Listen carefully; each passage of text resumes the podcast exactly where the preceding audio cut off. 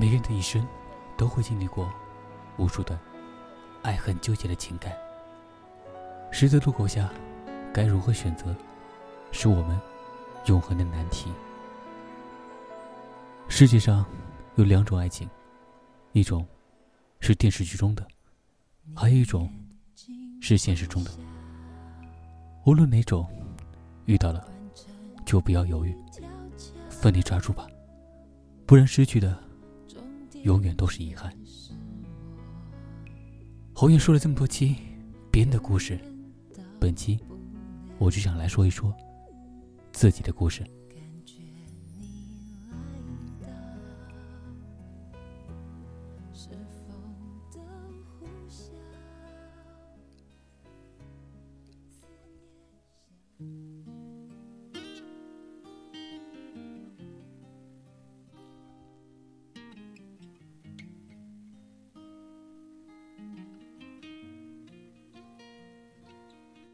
还有1个小时，2017年就要到来，一脚已经踩在2016年的尾巴上。此刻的自己也变得滑落起来。这一年是离开大学生活的第1年，不管是生活、工作、个人情感上，都变化挺大的。和上学时不同，生活变成了一个人的游戏，仿佛全世界只剩下自己一人，没那么多矫情，也没那么多刻意，一个人解决所有的事情。环境上虽然和上学的小转堂都在一个城市，但隔着几个街区，也仿佛到了另一个陌生的城市。置身所处一座孤城，四处空空荡荡，无车无马，行走其间也只能容留下我一人而已。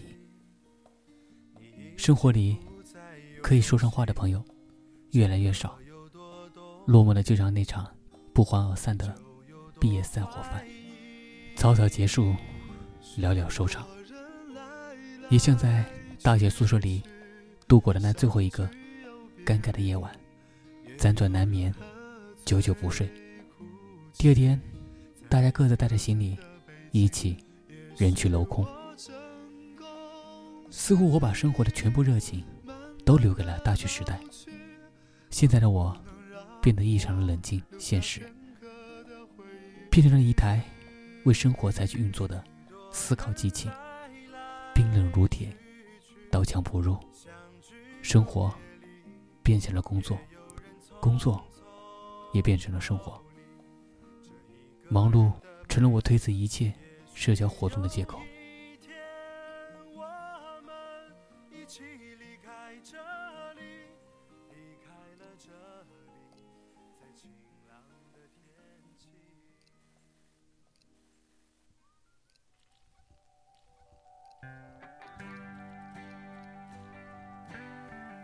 从事于影视动画行业，每天高压的工作状态已经让我忘记了原本生活里的一些小爱好。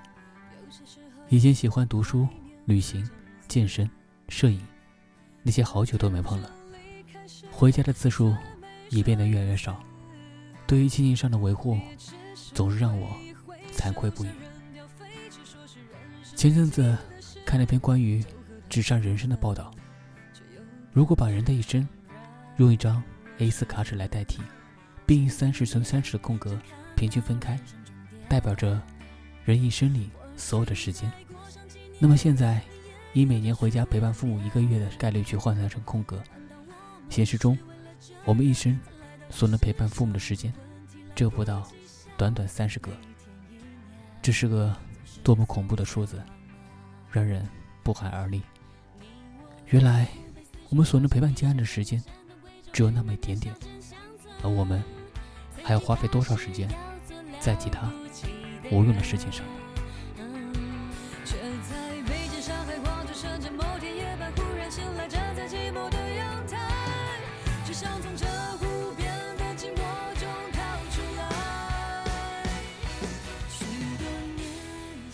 毕业1年，除了亲情，在另外一点上我也感慨很多，那便是感情生活上。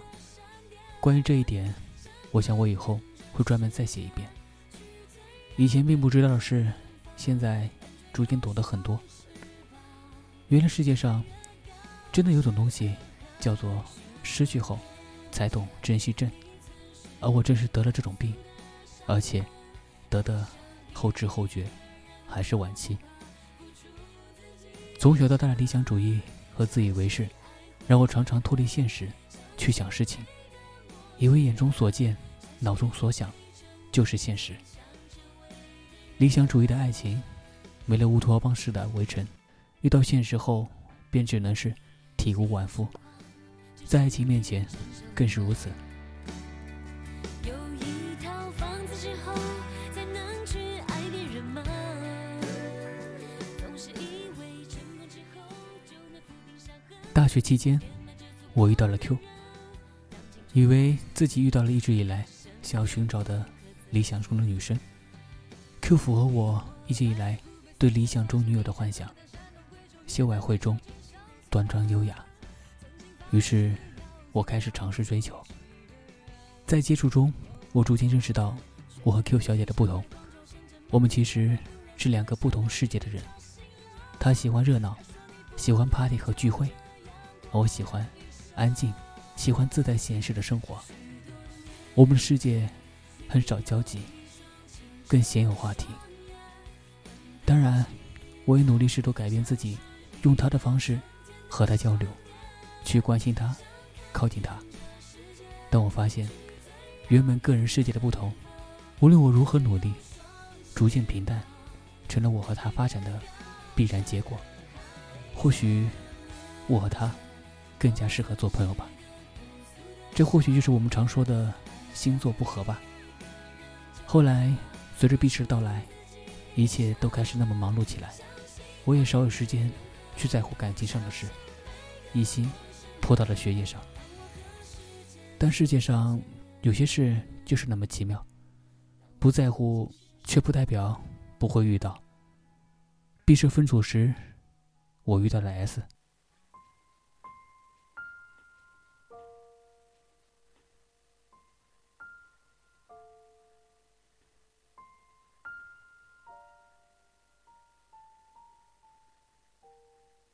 我和 S 因为毕设之前有过联合作业的经验，觉得彼此熟悉对方，有过愉快的合作，于是毕设分组时又组在一起，由我担任组长。因为是6个人的大组，平日里都是比较玩得来的小伙伴，大家想法比较多，尤其是我和几个男生的想法不同，讨论也比较激烈。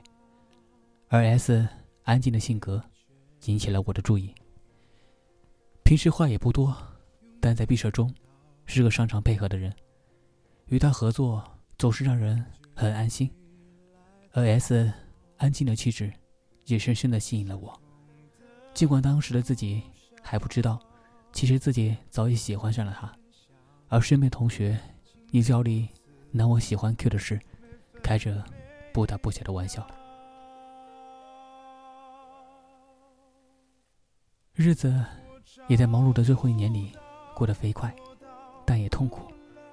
因为观点和想法上的不同，我和自己的团队小伙伴们发生了一些矛盾，而这个组到最后也是在参差不齐的合作中度过了最后一个夏天。尽管最后的毕设作品被评为了优秀，但成立小组时的初衷也早已在激烈的讨论中消失不见。大学时代的友谊也随着一场毕设烟消云散了。而我和 S也因为大学时代的结束以及我的迟钝麻木一并结束了，大家各自散去。这座城市也成了我的大学时代友谊、爱情和生活的伤心地，我也曾经发誓永不再回。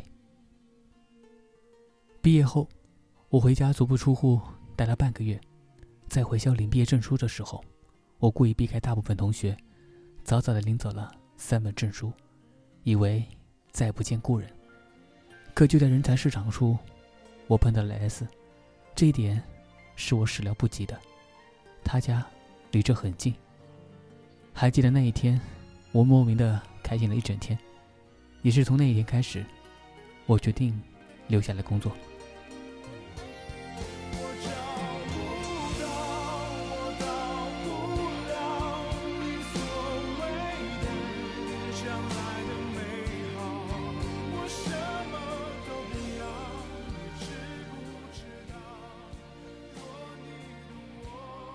如果我就此南下回家，或许这辈子可能再也不会，或许只是或许。对于喜欢 S 这件事，我醒悟得太晚了。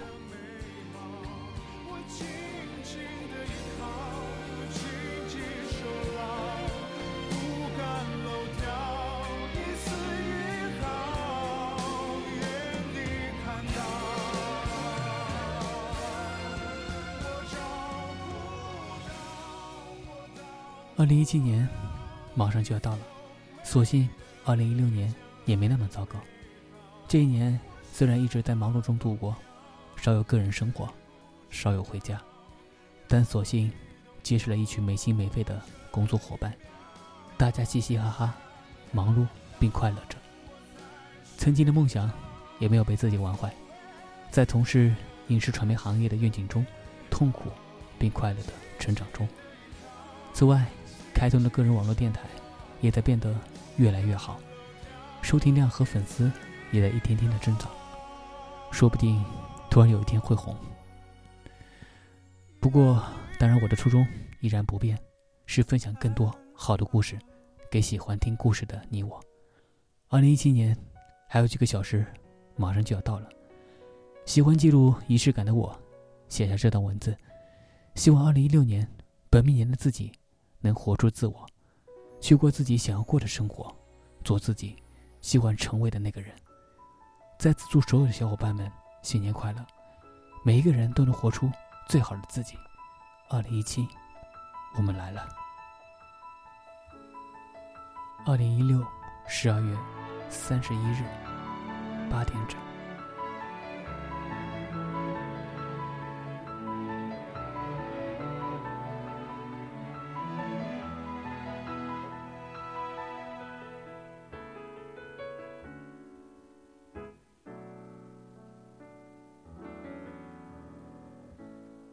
寂しくないですか？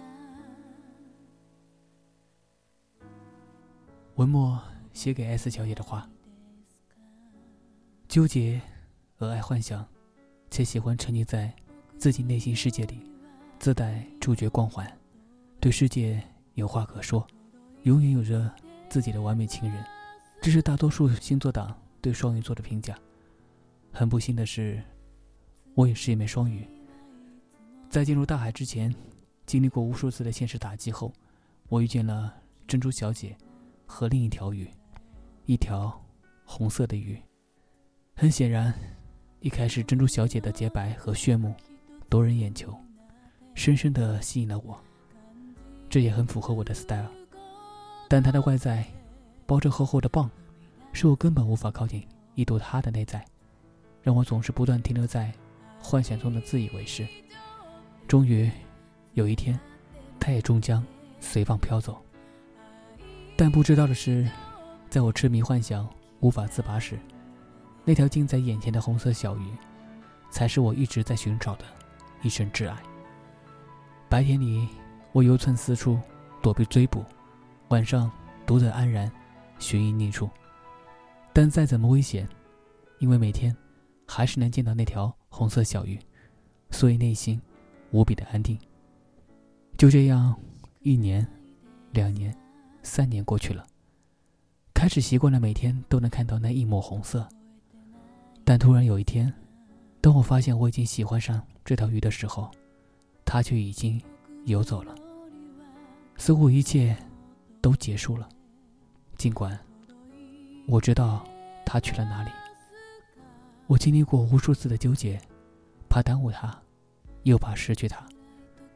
也许在他的世界里，或许会遇到更好的一条鱼吧。喜欢你时，连我自己都不知道，我只知道应该如何离你再近一点，近一点。我想当我记录下这段文字的时候，已经是我们毕业1年以后多的冬天了吧。很显然，时间已经将我们推得越来越远了。这1年来，我无数次的想联系你，但就怕打扰你。我也试图让自己忙碌起来，不去想你。工作之外，我试着开通了个人电台，忙于写歌单、录节目、出剧本，尽量让自己忙到没有时间去想关于你的事。我想，当我快要忘记你的时候，好朋友 K 突然通知我参加他婚礼的时候，我突然意识到，当别人都把幸福紧紧拽在手里的时候，而我还在畏畏缩缩，连追逐的勇气也没有。或许当我意识到这一点的时候，已经太迟，但我还是不想错过你，苏小姐。我想我欠你一个表白，你过得还好吗？不知不觉，其实我喜欢你很久了。这段文字写于2015年和2016年年末，作为2016年最后一天，我还是写了出来。不知道远方的你是否会看到。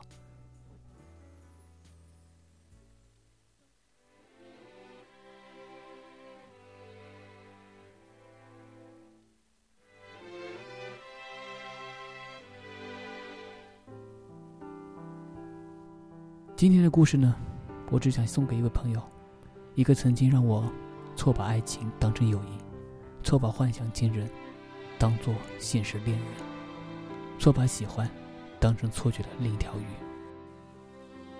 这篇文章呢，是我2016年的最后一次更新，感谢一直以来各位小伙伴的支持和鼓励。2017年，相信我们都会朝更好的方向发展。最后，祝所有的小伙伴们新年快乐，我们2017年见。其实并不难，是你太悲观，隔着一道墙不跟谁分享，不想让你为难，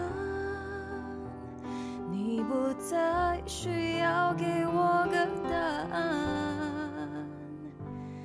我想你是爱我的，我猜你也舍不得，但是怎么说，总觉得我们之间留了太多空白格。也许你不是我的，爱你却又该割舍，分开或许是选择，但它也可能是我们的缘分。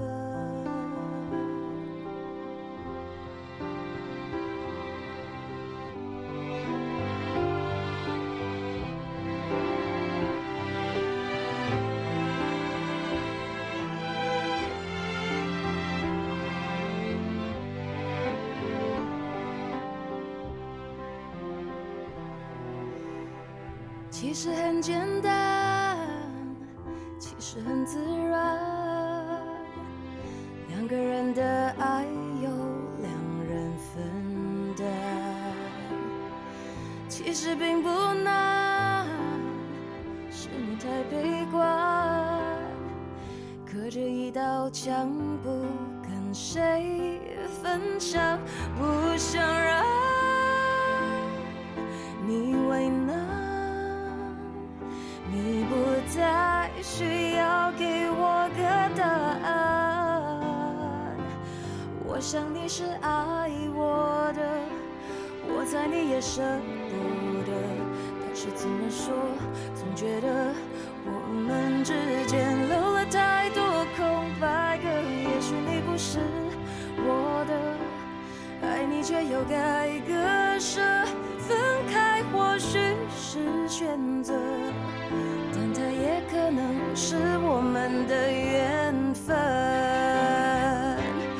我想你是爱我的，我猜你也舍不得，但是怎么说，总觉得我们之间留了太多空白格。也许你不是我的，爱你却又该割舍，分开或许是选择，但它也可能是我们的缘。